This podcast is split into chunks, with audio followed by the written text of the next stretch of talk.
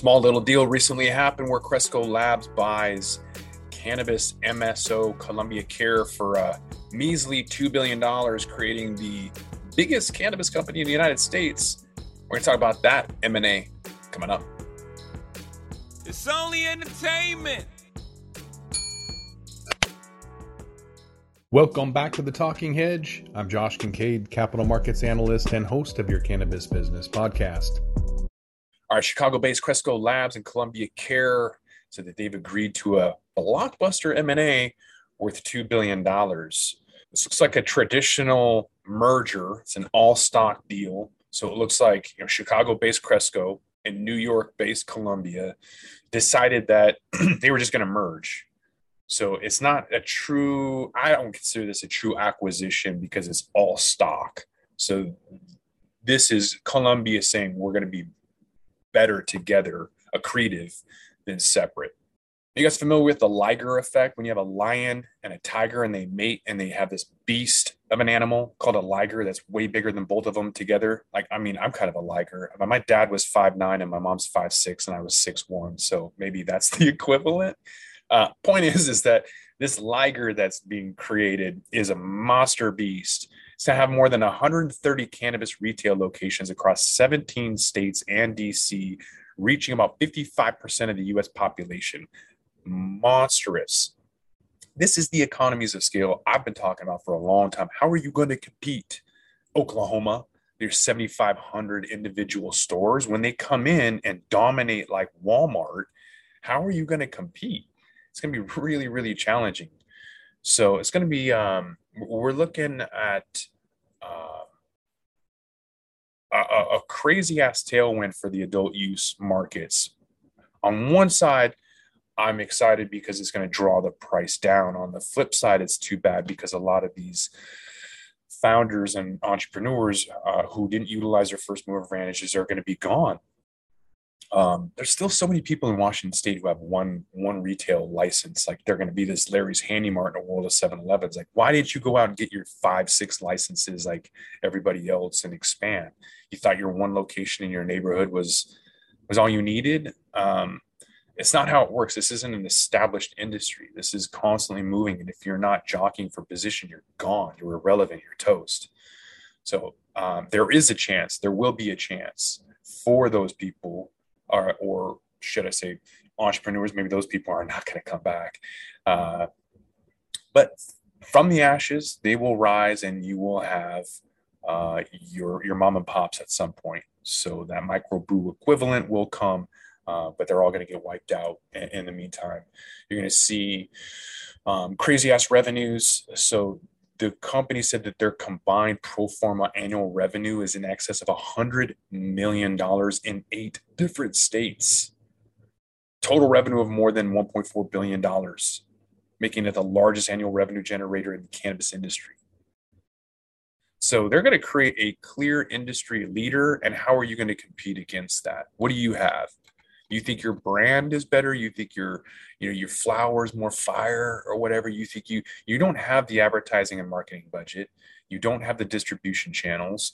You don't have the social media to compete. You probably don't even have the product quality uh, but you think you're going to stay in business. I mean it's so naive of all of these folks man. I mean i i love i love the individuals but their business sense is maddening. It's crazy to me.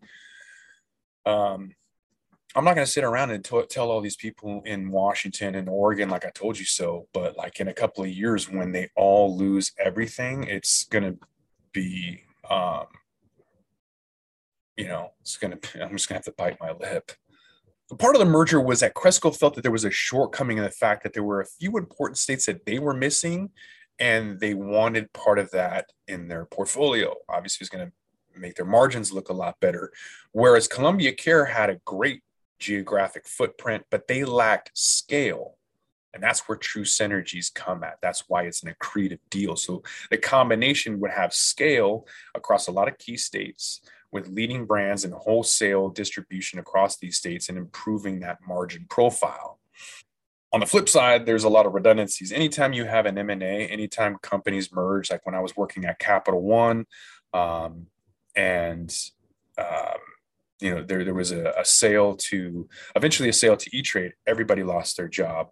I left before that uh, because I saw that when I was there from ING selling uh, when ING sold to Capital One, a lot of redundancies, a lot of people lost their job. Same thing is going to happen here. Uh, you have synergies, but you have um, redundant operations, capital expenses, and so they're going to have to you know deleverage that. In other words, lay people off uh, and and try to remove some of those redundancies.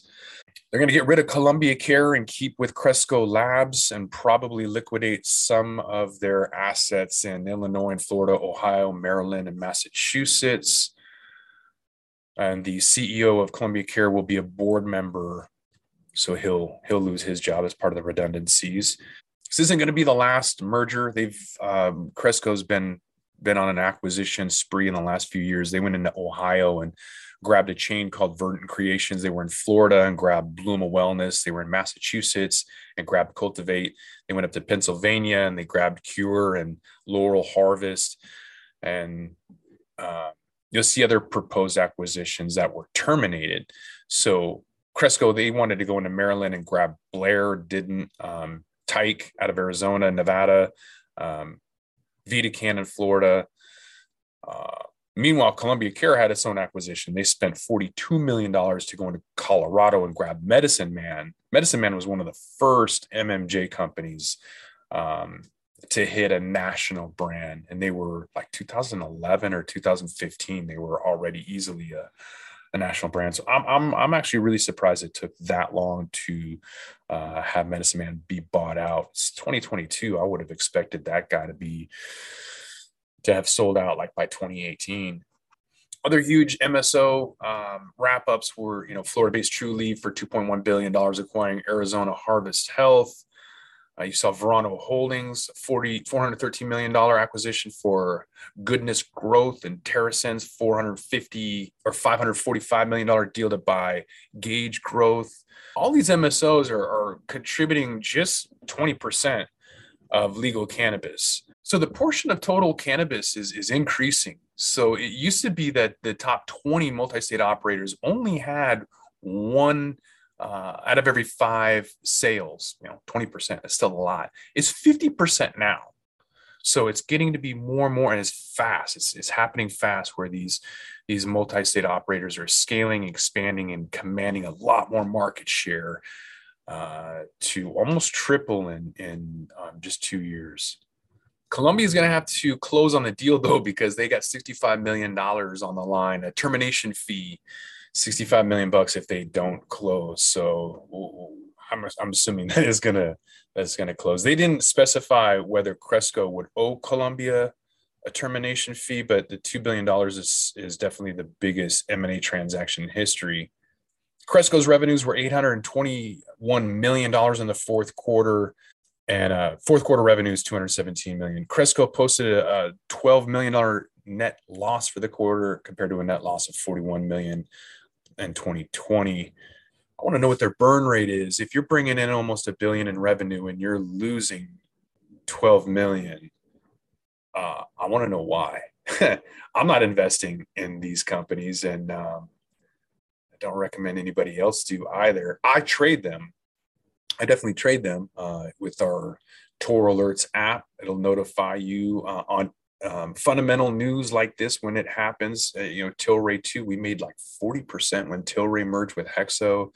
Um, so you want to check out the Tor Alerts app to notify you when to buy and sell pot stocks using artificial intelligence, machine learning, predictive analytics to uh, make some money because um, there is money to be made with that, we're going to roll this one up. I'm Josh Kincaid. This is The Talking Hedge. Don't forget to like, share, and subscribe, or don't, and I'm out. Don't forget to smash that like button on your way out and check out these other videos that we've got.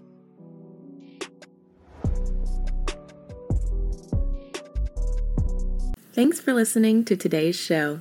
To check out more great cannabis podcasts, go to podconnects.com. Here's a preview of one of our other shows.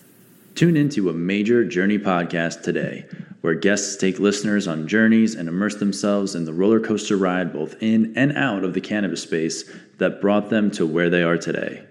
Throughout our conversations, guests share valuable lessons that they've learned along the way that listeners can use to empower growth both in their personal and professional lives. Check out A Major Journey today on all major podcast platforms.